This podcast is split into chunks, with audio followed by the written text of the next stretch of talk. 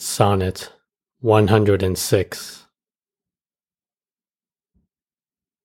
When in the chronicle of wasted time I see descriptions of the fairest wights, And beauty making beautiful old rhyme In praise of ladies dead and lovely knights, Then, in the blazon of sweet beauty's best, Of hand, of foot, of lip, of eye, of brow, I see their antique pen would have expressed even such a beauty as you master now.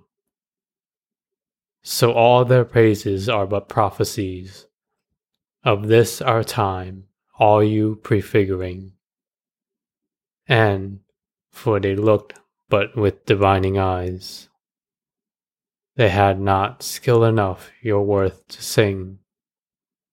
For we, which now behold these present days, had eyes to wonder, but lacked tongues to praise.